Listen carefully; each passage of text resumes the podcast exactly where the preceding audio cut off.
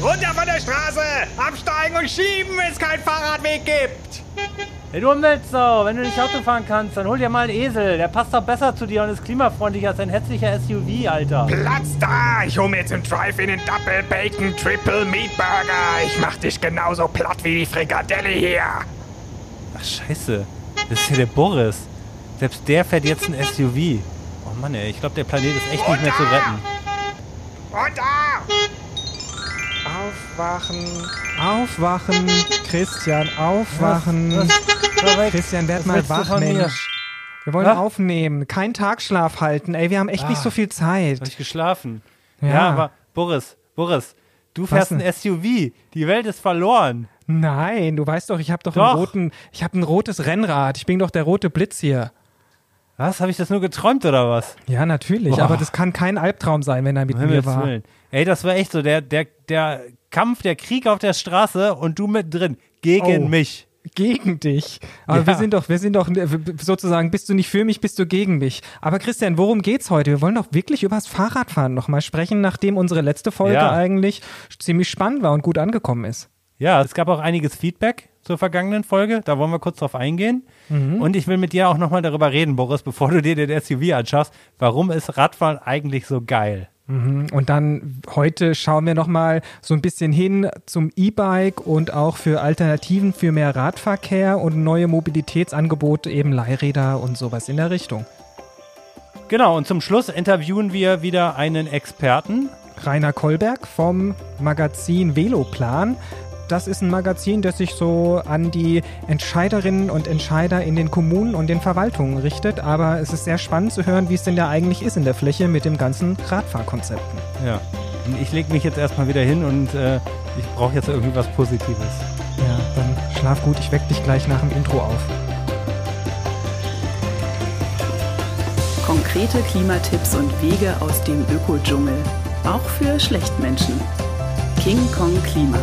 Der Podcast aus dem Ökodschungel. Mit Boris Dembrowski und Christian Noll. Hey Christian, die letzte Folge hatten wir ja gemeinsam mit dem Besenwagen-Podcast gemacht und wir haben da einiges an Feedback dazu bekommen. Auch von unseren Hörerinnen und Hörern und vielen neuen Hörerinnen und Hörern scheinbar auch. Ich glaube, ein Feedback hast du vorbereitet, oder? Ja, wir hatten ja das letzte Mal über Lastenräder gesprochen, ob das sinnvoll ist, die sich anzuschaffen. Äh, und man kann die sich auch leihen, aber wir wussten nicht genau wo. Und Joko hat einen Hinweis gegeben, es gibt nämlich das Forum Freie Lastenräder. Denn es gibt inzwischen in vielen Städten kostenlose Lastenräder sogar zum Ausleihen. Und ähm, auf der Webseite dein-lastenrad.de äh, wird auf einer Karte abgebildet, welche Lastenräder es gibt. Und insgesamt gibt es inzwischen über 99 Initiativen. Das ist schon eine ganze Menge, finde ich. Schaut einfach mal rein und vielleicht lässt sich dann ja beim nächsten Transport locker auf ein Auto verzichten. Dann hat uns noch Matthias geschrieben, danke für das nette Feedback. Und auch Ersch hat uns nochmal geschrieben, ähm, dass Radprofis natürlich wie wir alle super unterschiedlich sind. Er hat uns aber nochmal einen Tipp gegeben, dass der Radprofi Simon Geschke, der ähm, bei einem größeren Team unter Vertrag ist, vegan lebt. Wie lässt sich sowas mit einem krassen Leistungssport vereinbaren? Ähm, ich finde, das nehmen wir mal mit auf die Liste oder wenn wir das nächste Mal nämlich über das Thema Ernährung sprechen, das könnte ja auch ein spannendes Thema sein. Wie kriegt man das eigentlich mit so Mhm. Das einem ein Lebensstil Thema, ne? unter, unter einen Hut? Und man darf jetzt aber auch nicht denken, nur weil da jetzt ein so ein Bodybuilder, der vegan ist, äh, durchgedreht ist, äh, dass es negative Nebenwirkungen hat, ne? Das stimmt. Christian, mir wurde schon öfter gesagt, jetzt erschrickst du vielleicht, dass unser, also, oder vielleicht ist es echt ein Lob oder so, unser Podcast wird voll oft zum Einschlafen gehört. Was? Aber ich glaube, du hast mir erzählt, du hörst auch Podcasts zum Einschlafen, oder? Ich höre auf Podcasts zum Einschlafen, aber andere, ich will die Namen jetzt nicht nennen, weil das sind eigentlich tolle Podcasts und ich denke mir dann immer beim Einschlafen, Mist, jetzt bin ich eingeschlafen und dann muss ich die Wach nochmal weiterhören. Und hörst du die dann nochmal nach? Ja, ich ähm, springe dann immer zu der Stelle, wo ich dann aufgehört habe. Heute springen wir nicht, heute fahren wir ja. Heute pedalieren wir. Boris, warum ist Fahrradfahren eigentlich so geil? Weil es cool aussieht, weil es schnell ist, es einfach ein super gutes Fortbewegungsmittel ist, weil es umweltfreundlich ist. Ähm, ich glaube aber, du willst auf was anderes hinaus, oder? Das ist auch gesund, ne? ah, Habe ich gehört. Und das fand ich ganz, ganz witzig. Und zwar ähm, gibt es auf der Webseite Nationaler Radverkehrsplan äh, aus der Forschung zum Thema Radverkehr eine schöne Tabelle, die ich gesehen habe, wie viele Minuten Radfahren welche Effekte zeitigt. Ja? Also schon ab 10 Minuten verbessert das die Muskulatur, die Durchblutung ist gesund für die Gelenke. Ab 20 Minuten hat man einen positiven Effekt auf das Immunsystem, ab 30 Minuten auf die Herzfunktion. Äh, und dann finde ich es interessant, ab einer Stunde nicht nur fürs Körpergewicht, sondern auch die Attraktivität. Mhm. Boris, also das ja. ist wahrscheinlich der Grund deiner Schönheit, oder? Ah, das, so habe ich das noch nie betrachtet. Ich muss unbedingt mal wieder jetzt mich auf den Bock schwingen. Ich war schon jetzt ja. doch zwei Wochen nicht mehr länger Rennrad fahren, weil es einfach total stressig ist. Und dann wird es nach einer Stunde auch tatsächlich dann äh, ein, eine Anti-Stress-Wirkung entfaltet sich dann auch. Hm. Ja, also Und wenn dann richtig. Gibt es dann auch so einen Punkt, ab dem man auch wieder hässlich wird, weil man zu viel fährt? Das weiß ich nicht. Das wäre das, nämlich für äh, mich wichtig, ist, dass ich, ich den Grund habe, auch nicht, noch nicht zu genau erforscht. Aber wenn du noch äh, promovieren willst, Boris, vielleicht ist es dein Thema. Okay. Aber die, wir haben ja die äh, Jungs vom ähm, Besenwagen äh, hier im Videochat gesehen, als wir das Interview gemacht haben. So hässlich waren die nicht, fand ich. Nee, das stimmt. Und die fahren verdammt ja. viel Fahrrad. Mhm, absolut, ja. Ja. Und äh, Radfahren ist auch gut für die Gesellschaft. Und zwar wurde ausgerechnet, dass wenn man einen Kilometer Auto fährt, dann zahlt die Gesellschaft drauf, nämlich 89 Cent pro Kilometer. Beim Fahrrad dagegen ähm, gibt es einen positiven Effekt, und zwar eben dieser Gesundheitseffekt, der dann die Allgemeinheit entlastet. Da kommen 26 Cent pro Kilometer der Gesellschaft zugute. Das ist doch auch irre, oder? Ja, das ist super. Das heißt, wenn ich ganz viel Fahrrad fahre, spare ich Geld oder die Gesellschaft spart Geld. Könnte ja, man das ist die Gesellschaft, genau, weil du weniger du, krank wirst. Guck mal, in Berlin-Mitte, da gibt es doch unten irgendwo in der Nähe vom Checkpoint Charlie so immer so eine Anzeige, wie viel Solidaritätsbeitrag jetzt gerade erhoben wurde, wie viel Milliarden. Es gibt irgendwo die Schuldenuhr, die Schuldenuhr. und sowas. Wir könnten doch auch so eine, was, wie viel sparen wir Fahrradfahrer denn an Geld für die Gesellschaftsuhr haben oder so. Das könnte man auch machen, ja. ja das könnte so die, man auch machen die, die Cycling-Uhr oder keine Ahnung, da müssten, müssten, da muss man sich, vielleicht gibt es einen coolen Namen. Könnte mal jemand ja uns schreiben, wie so, wie so eine mhm. Uhr heißen könnte. Und dann gucken wir, dass wir eine Petition machen. Du wolltest schon immer mal eine Petition machen, dass wir vielleicht so eine, Uhr. so eine Uhr aufstellen, ich glaub, die dann immer das zeigt. Das ist mir ein bisschen zu klein, aber ich bin dafür, ja. ich unterstütze dich dabei. Ja, super. Ja, und warum ich das Fahrrad so toll finde, ist, ähm, das Fahrrad ist ja mit das effizienteste Verkehrsmittel überhaupt, ja. Also ich glaube, das leuchtet direkt ein, dass Fahrradfahren effizienter ist als zu Fuß gehen. Also fürs Latschen werden 5 Watt Leistung benötigt bei einer Geschwindigkeit von nur 5 km/h. Mhm. Und äh, das Fahrrad, wenn ich jetzt 15 km/h schnell fahre, also dreimal so schnell, benötigt nur ein Drittel bis ein Fünftel der Leistung. Und äh, es gab eine Studie 1973, die dann gesagt hat, ja, das Fahrrad ist ähm, nicht nur das effizienteste Fortbewegungsmittel, sondern auch im Tierreich ist niemand ähm, effizienter. Sogar der Lachs kommt nur in die Nähe, aber seitdem hat sich einiges getan. Also mhm. schade. Der Aal ist dreimal so effizient wie ein Fahrrad. Okay. Ja, also das Rad braucht 17,5 Kilojoule pro Kilometer und Kilogramm. Der Aal nur 0,5, das heißt, er ist dreimal so effizient. Oh. Grauwal ist noch effizienter, weil das ist ja einfach ein Riesenpott, ja. ja. 0,4 und Haie 0,1 bis 0,2. Aber ich glaube, was jetzt Fortbewegungsmittel, technische Fortbewegungsmittel angeht, ist das Rad immer noch unschlagbar und das dafür, dass es ja schon uralt ist. Mhm. Ich habe mal gehört, auch, glaube ich, sogar auch bei den Kollegen vom Besenwagen, dass der Pinguin mega effizient sein soll auch. Wenn man Pinguin aufs Fahrrad setzt, sozusagen, dann wäre es der Wahnsinn, wie schnell das werden könnte. Ja, ja, der ist wahrscheinlich dann schneller als das Licht. Ja, okay, aber Du wolltest jetzt so ein bisschen auch über Technik reden und zwar über Technik für Faule und zwar E-Bikes. Die haben es dir jetzt irgendwie angetan, ne? Mhm. Naja, nicht angetan, aber es ist ja eigentlich das Thema, bei dem ja alle eigentlich im Moment irgendwie darüber reden. Also E-Bikes und das noch flottere Pedelec. Man geht ja aktuell davon aus, dass so zwei Millionen E-Bikes auf den deutschen Straßen gibt. Ich gehe davon aus, dass es ja wahrscheinlich mehr ist, weil allein im letzten Jahr ist der Absatz von E-Bikes um 39 Prozent gestiegen da freuen sich natürlich die ganzen Händler, egal ob stationär oder online, weil das sind ja wahre Umsatzrekorde, weil so ein E-Bike kostet ja auch deutlich mehr, als wenn du dir irgendwie so eine Gurke holst, die dann irgendwie nur für 200, 300, 400 Euro aus dem Baumarkt mm. ist oder sowas. Da ist die Marge dann auch für die Händler höher. Ist ja auch, genau. Ähm, und natürlich macht es auch die Vielfalt. Ähm, früher war es, glaube ich, so, dass vor allem so Trekking- und Cityräder und auch Mountainbikes mit solchen äh, Akkus und ähm, E-Motoren ausgerüstet wurden. Mittlerweile geht es eigentlich in alle Segmente und sogar jetzt ist es auch beim Rennrad angekommen, habe ich gehört. Da hat es am längsten gedauert, bis sich das durchgesetzt hat. Und ob das dort wirklich total sinnvoll ist, das frage ich mich auch, weil du fährst ja Rennrad eine längere Zeit und so ein Akku hält ja nicht ewig lange durch. E-Bike, was bedeutet das eigentlich für dich erstmal? Woran denkst du, wenn du an E-Bike denkst? Ich denke an alte Menschen, die auf irgendwelchen Ostseeinseln E-Bike fahren. Hast du die dort immer getroffen oder wie? Ja. Es ist doch, es gibt doch diese autofreien Inseln, die jetzt auf einmal ein Problem hatten, weil jetzt die ganzen alten Leute mit den E-Bikes dadurch, äh, also knattern kann man ja nicht sagen, aber brettern. Ja. Äh, und dann ist es vorbei mit dem schönen Frieden. Aber wie du es gesagt hast, Ostseeinseln oder Nordseeinseln, da ist ja eine steife Brise, da kann ja mal richtig der Wind wehen und das hat ja eigentlich damit auch mit dem E-Bike zu tun. Also Wind, Steigungen, längere Strecken, wenn du auch mal eine Last irgendwie transportieren willst und halt der Gegenwind oder der Wind insgesamt sind die schlimmsten Gegner, die ja man als Fahrradfahrerin oder als Fahrradfahrer haben kann. Was ein E-Bike nicht beheben kann, ist natürlich das Wetter.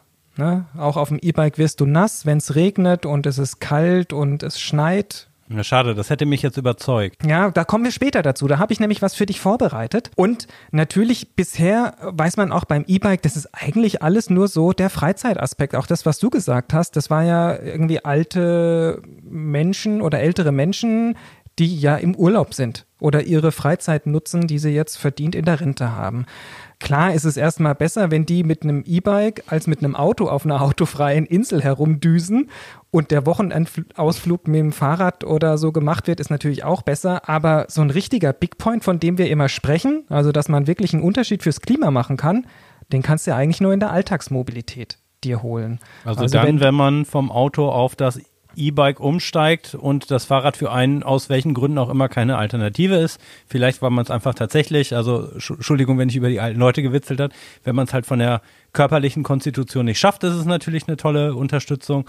Äh, oder wenn es zu weit ist oder wenn man nicht verschwitzt im Büro ankommen möchte. Ja, richtig.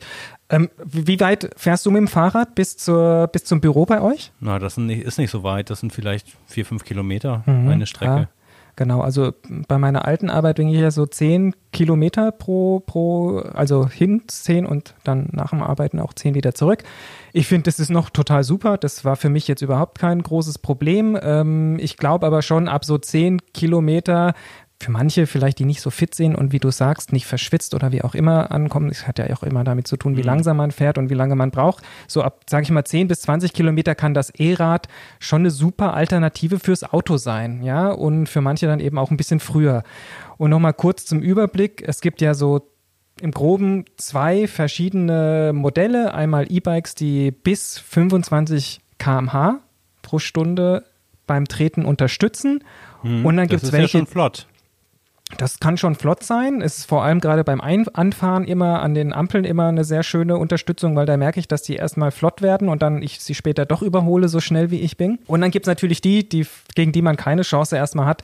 Das sind die, die bis zu 45 Kilometer pro Stunde schaffen. Das sind diese sogenannten S-Pedelecs.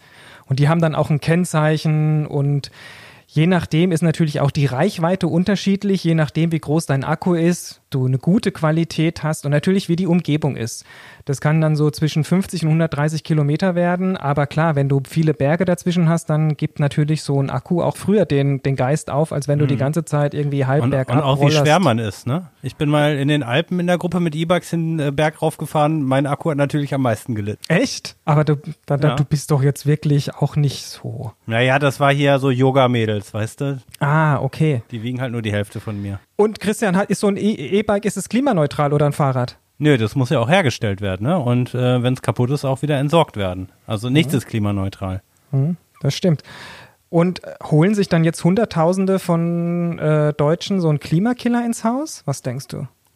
Naja, ein Klimakiller, womit verglichen? Ne? Also wenn du damit ein Auto ersetzt, beziehungsweise dir kein neues Auto anschaffst, dann ist es natürlich eine Entlastung fürs Klima. Mhm. Aber worauf willst du hinaus? Du willst jetzt wissen, wie viele ähm, E-Bikes im Jahr verkauft werden? Nee, das haben wir ja oben schon, dass ja relativ viele verkauft werden und aber eigentlich darauf hinaus, wie du es gesagt hast, so richtig sinnvoll aus dem ökologischen Blickwinkel ist es erst, wenn du vorher nicht zu Fuß oder mit einem normalen Fahrrad gefahren bist, sondern wie du es gesagt hast, es macht erst Sinn, wenn du eine Tätigkeit hast, wie du bist gependelt und jetzt lässt du dein Auto einfach viel öfter stehen oder vielleicht schaffst du sogar dein Auto ab. Es wird ja oft darüber gesprochen, dass diese Akkus ja solche Umweltsünden sind. Da habe ich nochmal nachgeschaut. Also ein Elektrofahrradakku ist bereits nach rund 100 Kilometer Fahrt anstatt mit einem durchschnittlichen Auto ausgeglichen Das sind offizielle Zahlen vom Umweltbundesamt, das berichtet dies. Na klar, wichtig dabei ist dann natürlich später dann auch den Akku des E-Bike mit was zu laden, Christian? Mm, mit Wasser? Nein, mit Mit Ökostrom. Wasserstoff. Wasserstoff, da hatten wir doch die letzte, in, der, in der vorletzten Folge dazu, dass es noch ein bisschen dauert. Ja. Wobei für, für E-Bikes könnte sich das wahrscheinlich, weil die so klein sind, die Akkus, ähm, Du brauchst halt einen Anhänger mit einem Wasserstofftank und dann musst du aufpassen, dass du keine Unfälle baust. ja, also mit, mit Ökostrom beispielsweise. Oder auf jeden Fall. Und was kostet das? Hast du da eine Ahnung, wenn du so 100 Kilometer fahren willst? Wie viel verbraucht das denn? Ja, kommt ja drauf an, natürlich, wie viel Kilowattstunden. Aber so im Durchschnitt, sagt man so zwischen 10 und 40 Cent. Genau, Kilowattstunde Strom sind so 30 Cent, glaube ich, aktuell. Ne? Genau. Also bis zu 40 Cent, je nachdem, wie die Streckenbeschaffenheit ist und die Fahrweise. Wenn du flott unterwegs bist, trotz ein paar übergewichtigen Kilos, dann geht es natürlich nicht so lange. Ja, cool. Also das ist ja ganz schön günstig, finde Das ich. ist günstig, genau. Ge- Im Gegensatz zum Auto natürlich total günstig und es ist ja trotzdem immer noch Bewegung. Was mich so ein bisschen stutzig gemacht hat, weil ähm, es wäre ja eigentlich auch schön, wenn an sich das Fahrrad ja auch nachhaltig produziert wird. Und was ich herausgefunden habe, es gibt seit ähm, einem guten halben Jahr das Umweltsiegel, den blauen Engel, auch für E-Bikes in Deutschland. Für die E-Bikes wurden eben verschiedene Umweltkriterien festgelegt, die sie erfüllen müssen, um dieses Siegel zu bekommen. Die Akkus sollen eine bestimmte Lebensdauer haben. Das Bike an sich soll langlebig und recycelbar sein. Das Problem ist aber, bisher hat sich noch kein einziges Unternehmen aus der Fahrradbranche für einen blauen Engel im E-Bike-Bereich beworben. Das ist leider bei ganz vielen Produkten so, ne? dass äh, die halt in einer Dimension beispielsweise irgendwie Energieeffizienz besonders gut sind, dann aber andere Anforderungen an Schadstoffe nicht erfüllen und äh, die hohen Ansprüche, die so ein Produkt dann haben sollte, die werden von den Herstellern oft nicht erfüllt. Aber wahrscheinlich eben auch, weil alle sagen, ja, ein E-Bike, das ist ja an sich umweltfreundlich, da brauche ich jetzt halt nicht mehr darauf schauen, ähm, ne, wie hoch ist der Energieverbrauch, anders als bei einem Auto, wo ich auf den Spritverbrauch tatsächlich eben auch achten muss. Ja. Ich habe jetzt was gefunden, wo ich mir fast vorstellen könnte, dass das aber ein E-Bike wäre, was den blauen Engel wirklich verdient hätte, so auf den ersten Blick. Also es gibt ein, ein, ein Start-up oder ein Unternehmen aus Norwegen, das macht das Podbike. Hast du davon schon mal was gehört? Kann man dabei ähm, Podcasts aufnehmen beim Fahrradfahren? Ist, Ich dachte auch so? erst irgendwie, keine Ahnung, ob das irgendwie gekoppelt ist oder ähm, wegen einem Podwahl oder was auch immer. Aber keine Ahnung. Heißt jedenfalls Podbike.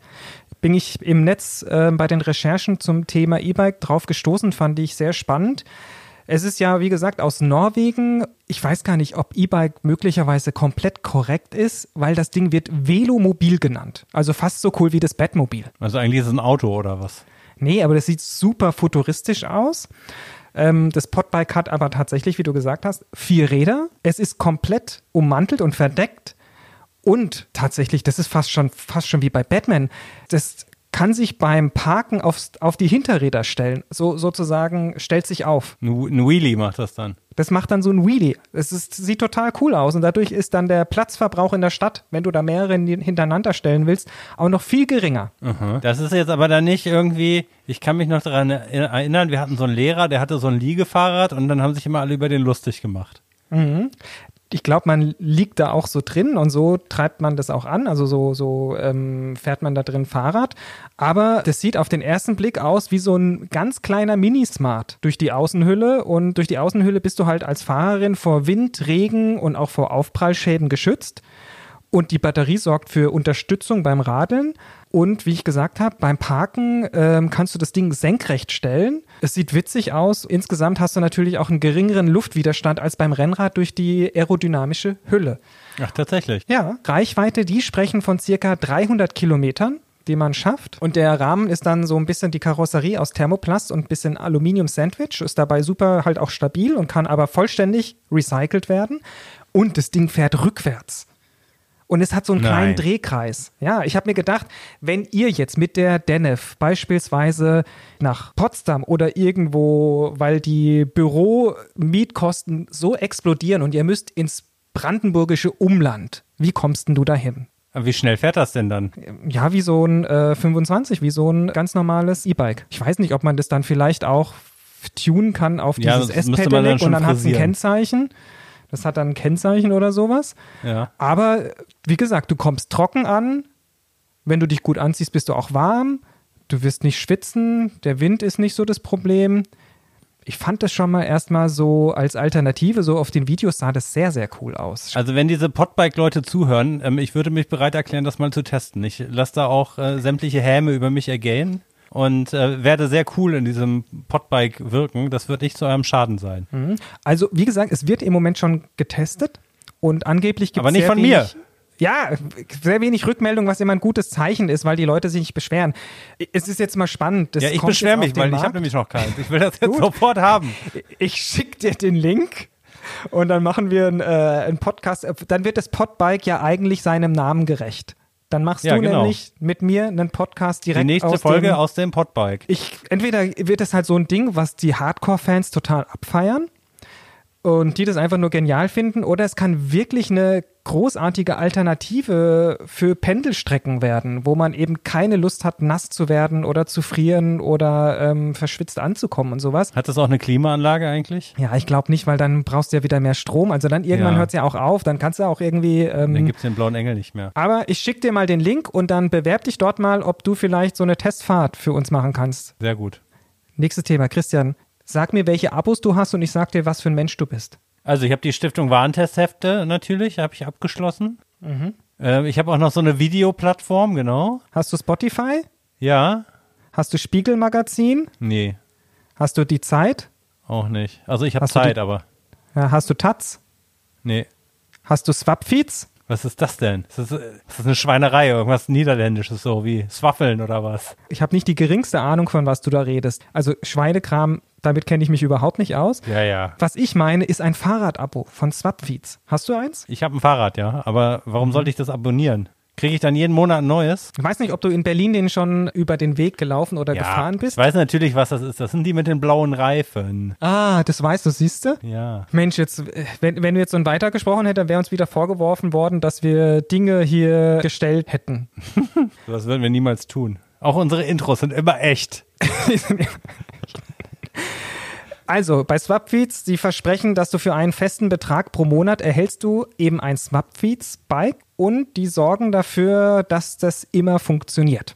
Falls was kaputt geht, reparieren oder tauschen sie. Das Fahrrad innerhalb von 48 Stunden ist das Versprechen, egal wann, egal wo. Müsste mal uns jemand vielleicht von den Hörerinnen und Hörern rückmelden, ob das tatsächlich so gut und einfach funktioniert, weil das sind ja oftmals diese Mobilitätsversprechen, die am Anfang kommen und dann lösen die sich, wenn man das Problem hat, irgendwie in Luft aus. Also ich kann berichten, ich habe mehrere Bekannte, die das äh, nutzen und die sind begeistert. Echt? Ja, das scheint gut zu funktionieren.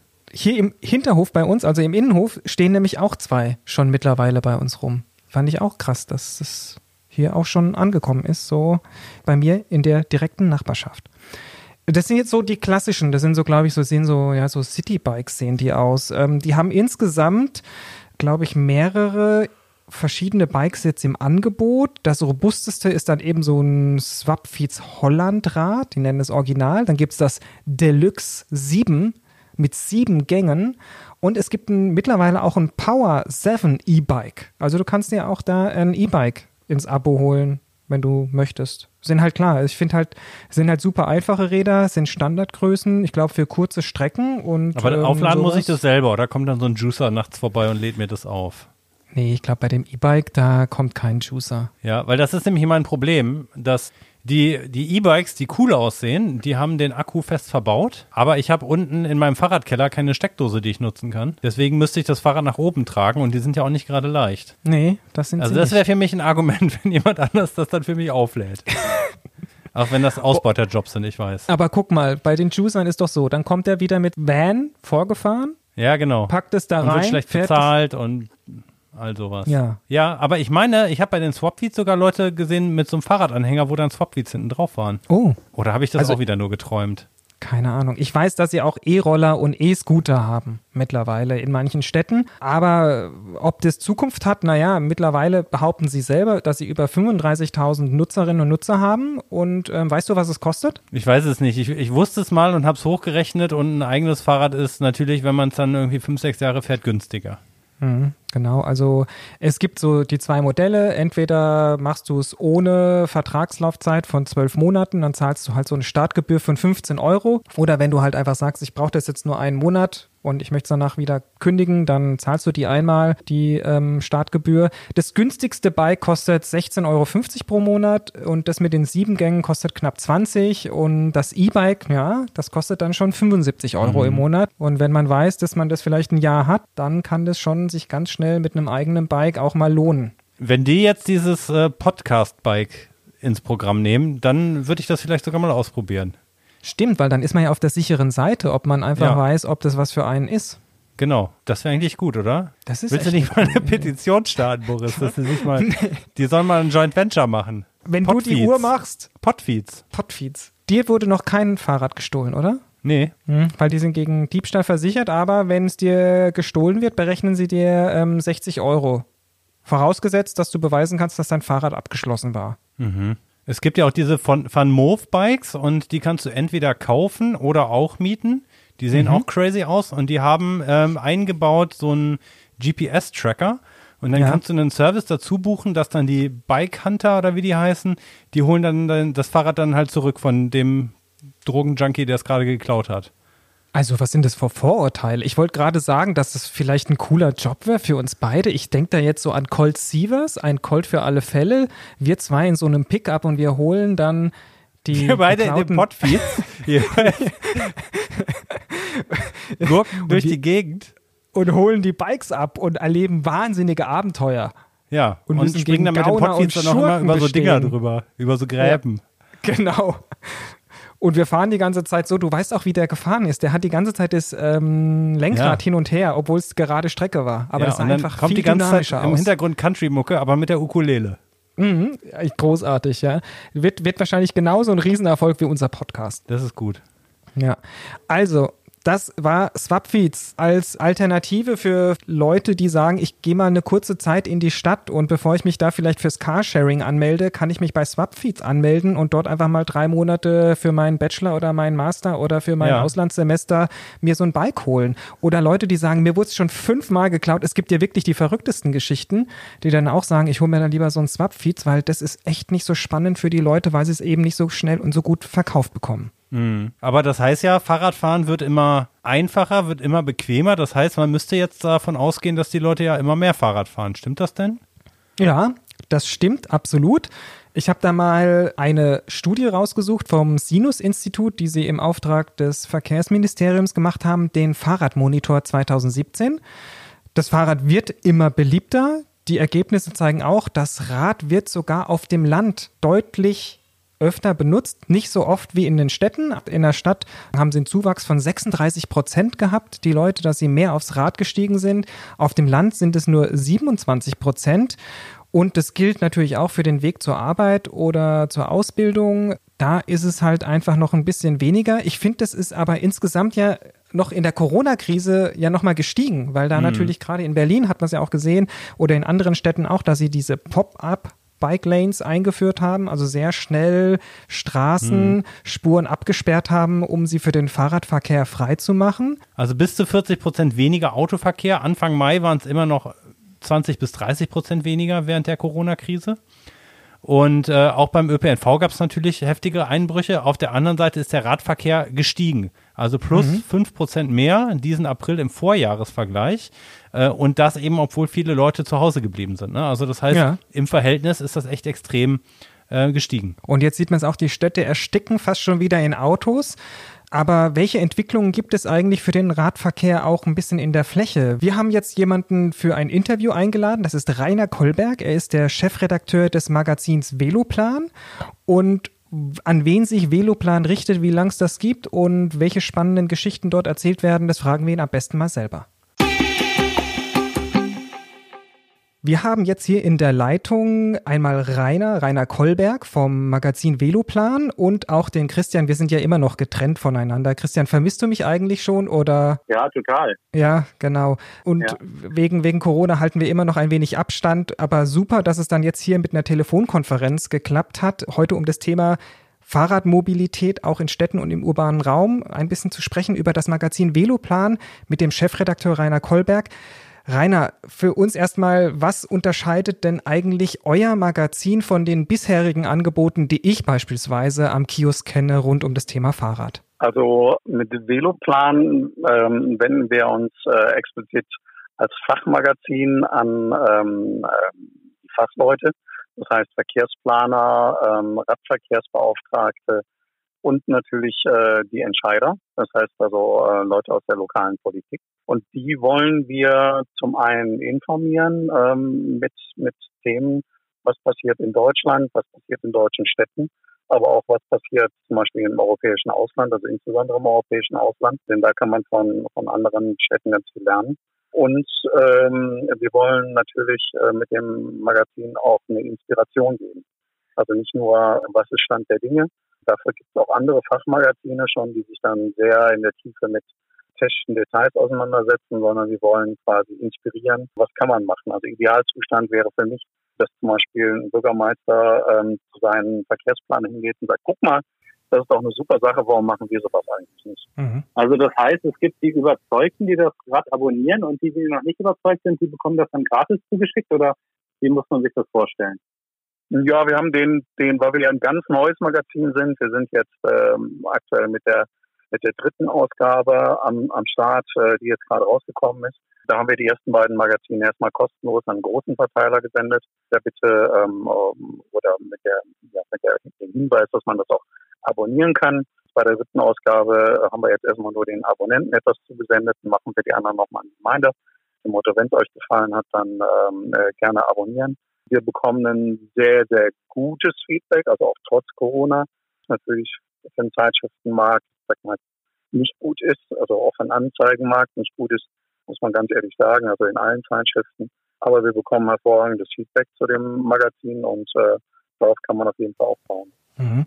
Und was sind dann so die Themen, die ähm, eure Leserinnen und Leser erwartet? Also kannst du mal so die Highlights der vergangenen Ausgaben von den Themen Blumenstrauß nennen? Mhm. Also wir haben das Magazin so ähm, äh, geplant und so machen wir es dann auch, dass wir immer mit Schwerpunktthemen arbeiten. Das heißt, wir, wir konzentrieren uns in einem Magazin vorzugsweise dann auf ein Thema. Das war beim letzten Mal, war das das Thema Planung. Da ging es äh, sehr darum, was machen andere Städte, wie kann man zum Beispiel mit digitalen Daten, die erhoben werden, eine, eine bessere Stadtplanung hinbekommen für Fahrradfahrer. Wir haben das sogenannte digitales Datengold. Das sind so Themen, die, sage ich mal, in der Fachwelt noch gar nicht richtig bekannt sind. Also was man alles machen kann, äh, damit man wirklich mehr und äh, schneller auch für den Radverkehr arbeiten kann. Dann haben wir jetzt in der aktuellen Ausgabe beschäftigt mit dem Thema Gesundheit. Das war schon länger geplant und passte natürlich jetzt exakt auch zum Thema Corona. Mhm. Und da haben wir dann manche Sachen merkt man auch, indem man dann jetzt, sag ich mal, bei der Magazinerstellung dann in die Themen reingeht, wie umfassend das eigentlich ist. Also beim Thema Gesundheit kommen wir natürlich von dem Thema Unfälle, Radunfälle mit abbiegenden LKWs zum Beispiel, über die Themen ähm, Bewegungsmangel. Ein großes Thema, was immer wieder leider vernachlässigt wird über Thema Luftverschmutzung ähm, äh, und andere Dinge. Gut, ähm, das heißt, es scheint da in den kommunalen Verwaltungen bei den Entscheiderinnen und Entscheider Wissenslücken zu geben. Das hört sich so ein bisschen so an, selbst bei den Überzeugten noch. Oder warum macht man so ein Magazin? Ja, es gibt, es gibt Wissenslücken. Es gibt sogar sehr große Wissenslücken und zum Teil muss man sogar sagen, wenn man zum Beispiel die Feinstaubdiskussion sich mal vergegenwärtigt jetzt aus den letzten Jahren, da denke ich nochmal an Pneumologen, die sich dann öffentlich hingestellt haben und mhm. gesagt hätten, ja, mit den Feinstaubwerten, das wäre ja alles gar nicht so schlimm. Das ist Basiswissen, was eigentlich da sein sollte, wovon man ausgehen kann. Aber es wird aktiv, sag ich mal aus meiner Sicht, Lobbyismus auch betrieben von, ja, also bis hin zum Verkehrsminister oder Staatssekretärin, die eben zum Teil einfach, ja, Wahrheiten in den Raum stellen, die einfach nicht wahr sind. Und insofern muss man da, äh, glaube ich, äh, sehr stark argumentativ, argumentativ dagegen wirken und einfach dann die Fakten sprechen lassen. Das tun wir, indem wir zum Beispiel mit, mit hochrangigen äh, Interviewpartnern auch zusammenarbeiten. Mhm. Wie würden Sie das einschätzen? Haben wir gerade rund um das ganze Thema Fahrradpolitik, Fahrradinfrastruktur ähm, eher eine, eine positive, eine aufgeschossene Zeit? Also wenn man jetzt beispielsweise an die Pop-up-Radwege in äh, Berlin denkt? Oder ist das ähm, momentan eher schwierig, da durchzudringen, wenn man die Beispiele, die sie mit der Feinstaubdebatte in den Ministern genannt hatte. Ist die offen, ist die Aufgeschlossenheit da? Schwierig. Also wir merken ähm, schon eine große Aufgeschlossenheit über die Parteien hinweg, also je nachdem, mit wem man spricht. Auf der anderen Seite ist es aber gerade, wenn jetzt Kommunalwahlen kommen und so weiter, ist man sehr zurückhaltend äh, in der Politik und in der Verwaltung, jetzt quasi zu große Schritte zu gehen. Versucht also jetzt äh, möglichst nicht irgendwo Öl in, in irgendwelches Feuer zu gießen, meiner Ansicht nach, und ist also da deutlich zurückhaltender, als das jetzt eigentlich nötig wäre. Berlin ähm, geht mit großen Schritten voran und setzt im Prinzip aber auch nur die Pläne um, die sie eh schon umsetzen wollten. Das heißt, wir haben fertige Pläne in der Tasche, die jetzt halt sehr schnell umgesetzt werden. Das könnte also die Pop-up-Radwege waren geplant, ja? Nein, die waren nicht als Pop-up geplant, aber es war zumindest ein Radwegenetz geplant und äh, letztlich sind da Teile des, dieses Plans werden vorgezogen. Ja, aber der öffentliche Druck ist doch relativ stark inzwischen. Also wenn man sich die Diskussion mit den Abwiegeassistenten bei den Lkw mhm. anschaut, wenn man äh, das ganze Thema Verkehrstote sich anschaut, wenn man die sozialen Medien beobachtet, also da bekomme ich relativ viel Videos dann beispielsweise, wo sich irgendwelche Autofahrer untätig verhalten haben mit äh, da bekommt man doch eher den Eindruck, dass da sehr viele Menschen aktiv und engagiert sind und dass ähm, zumindest der öffentliche Druck äh, stärker ist als zuvor, oder? Ja, absolut. Also das, wir haben gerade zum Beispiel ein Interview geführt mit, äh, mit Dr. Ute Simanski von der Radcom, äh, beziehungsweise die den äh, Volksinitiative äh, Aufbruch Fahrrad gemacht haben hier in NRW für die Einführung eines Fahrradgesetzes. Wir haben da 200.000 Unterschriften gesammelt mit unterschiedlichsten Vereinen äh, zusammen in den unterschiedlichsten Städten quer durch Nordrhein-Westfalen, was jetzt äh, damit auch in ein Fahrradgesetz münden soll. Das heißt, der Druck von der Straße ist schon da. Es gibt viele, viele Menschen, die sich dafür dieses Thema interessieren, nicht nur junge Menschen, nicht nur, ich sag mal, linksgrüne Menschen oder wie auch immer man das nennen mag, äh, Alternative, sondern es geht wirklich quer durch die Bevölkerung, also so die Rückmeldung. Das sind Kirchengruppen, das sind äh, Sportvereine, das ist alles Mögliche, die da äh, Unterschriften gesammelt haben für eine bessere Stadtinfrastruktur, für mehr Schutz an Radfahrern, für eine bessere Gesetzgebung auch. Mhm. Das sind Prozesse, die laufen auch, aber es ist eine große Frustration aktuell da, so wie ich das mitbekommen habe, die gehen den Radaktivisten, sage ich mal, nicht schnell genug. Ähm, gerade jetzt bei Corona wünscht man sich da eigentlich eine deutlich höhere Geschwindigkeit. Aber ähm, da ist die Politik und auch die Verwaltung ähm, meiner Ansicht nach bislang sehr zurückhaltend in vielen Städten. Das heißt, es geht zwar in die richtige Richtung, aber das Tempo ist nicht das, was man sich vielleicht vorstellt. Ja, kann es sein, ist es in den Verwaltungen auch so, dass vielleicht gar keine Ressourcen für so eine Planung und für Mitarbeiterinnen oder Mitarbeiter vorhanden sind, um sich wirklich mal mit Radfahrkonzepten und einer anderen Art von Mobilität auseinanderzusetzen?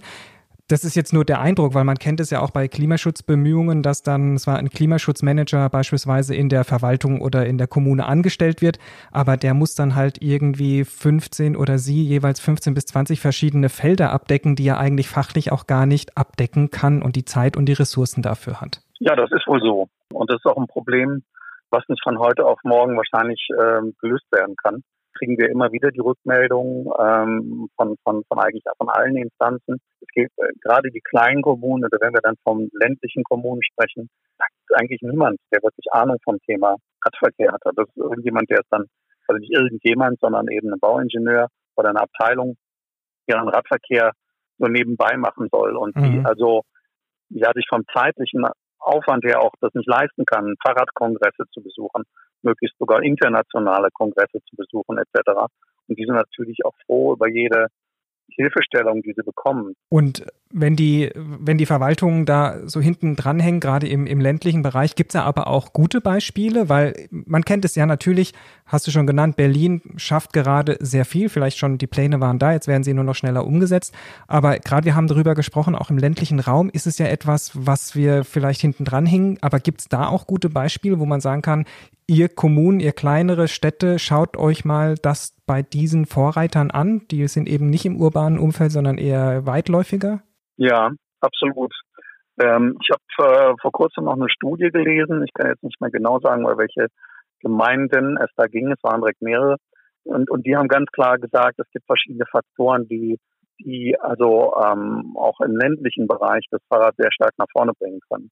Ein Hauptfaktor ist eine gute und sichere Infrastruktur. Also wenn ich nur einen, einen unbeschützten Radweg habe entlang einer Landstraße oder mitten auf einer Landstraße, dann kann ich nicht davon ausgehen, dass die Bevölkerung wirklich ernsthaft, äh, auch wenn es kleinere Strecken sind, da mit dem Fahrrad fährt.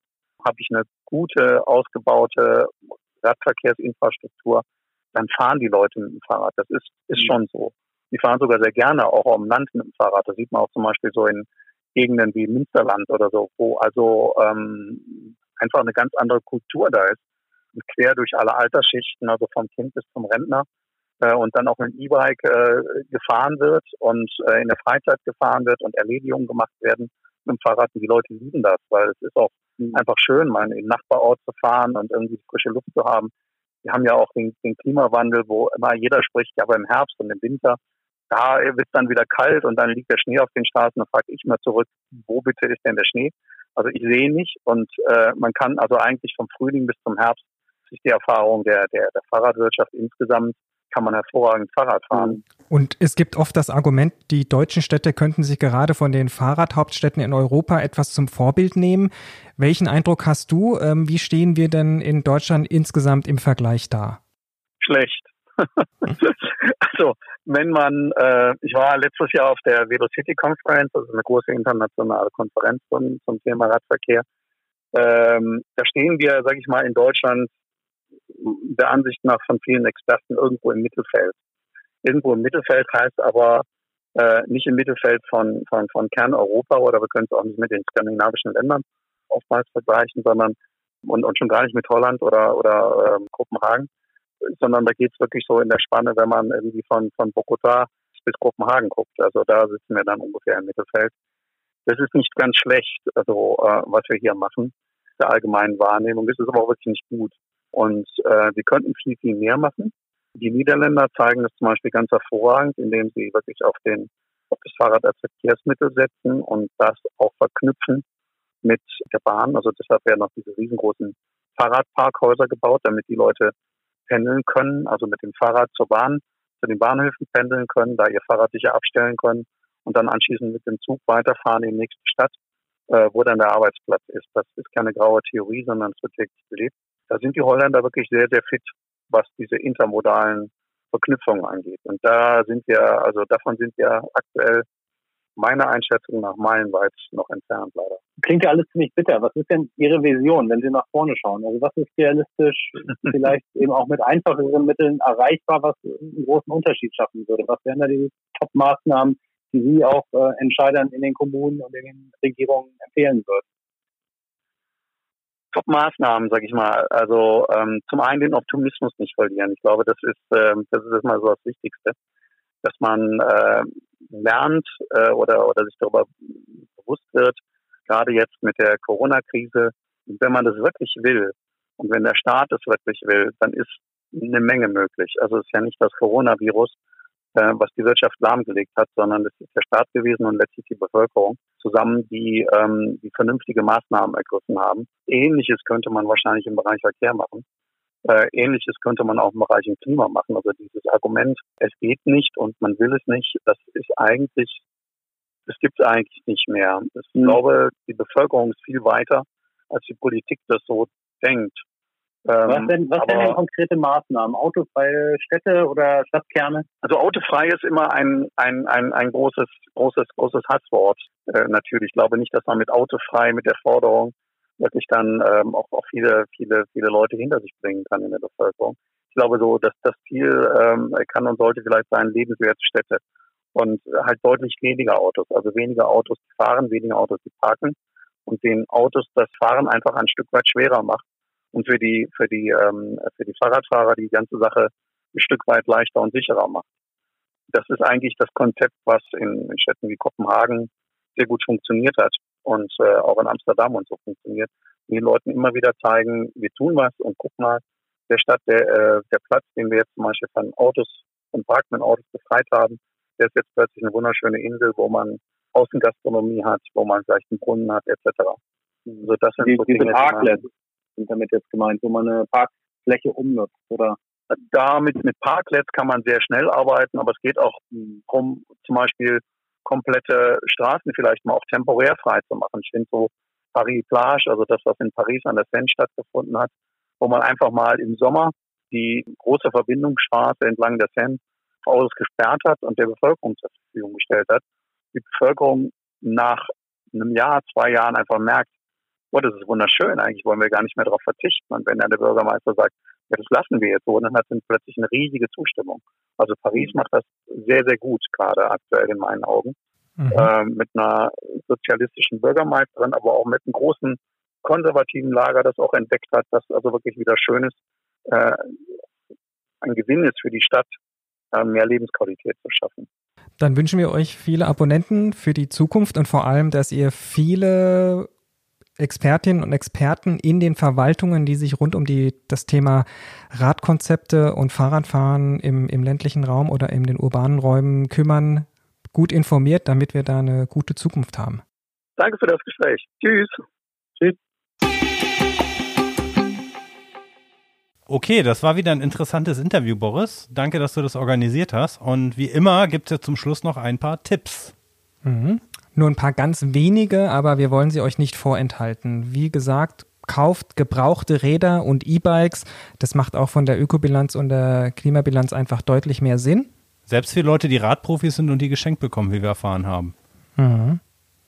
Dann kann man natürlich die diversen Sharing-Angebote nutzen. Ne, da gibt es ja nicht nur die Swap-Feeds, äh, da gibt es natürlich auch die Räder von der Bahn, da gibt es Donkey Bike, also in jeder Stadt unterschiedlichste Anbieter, die man da nutzen kann. Was ich wirklich gar nicht so sehr auf dem Schirm hatte, sondern vielmehr du, Christian, waren eben Bio-Schmiermittel und Bio-Reinigungsmittel fürs Fahrrad, weil die kaufe ich ja öfter, weil ich wirklich oft auch meine Fahrräder, also ich glaube öfter als du oder andere sauber machen. Und da habe ich, das ist so etwas, das kauft man einfach da, wo man es kauft, aber man denkt da manchmal gar nicht drüber nach, dass es da auch nachhaltige Alternativen gibt. Genau. Ja, ansonsten ganz klar, Auto stehen lassen, das Rad nutzen, ne? am besten Auto, Auto abschaffen. ganz abschaffen, abschaffen. Und engagiert euch bei den vielen lokalen Vereinen und Gruppen, die gerade jetzt in den letzten Monaten und ja, im letzten zwei, drei Jahren auch fahrradfreundliche Städte und Regionen fordern, ja, und ähm, eben sich Konzepte wünschen, die auch in vielleicht nicht nur in den Großstädten funktionieren, sondern auch eher ein bisschen in den ländlicheren Räumen. Ja, das war's. So, los, Boris, ne? Nachdem du mich eben so fertig gemacht hast mit deinem SUV, finde ich, jetzt kannst du mich mal den Berg hochschieben.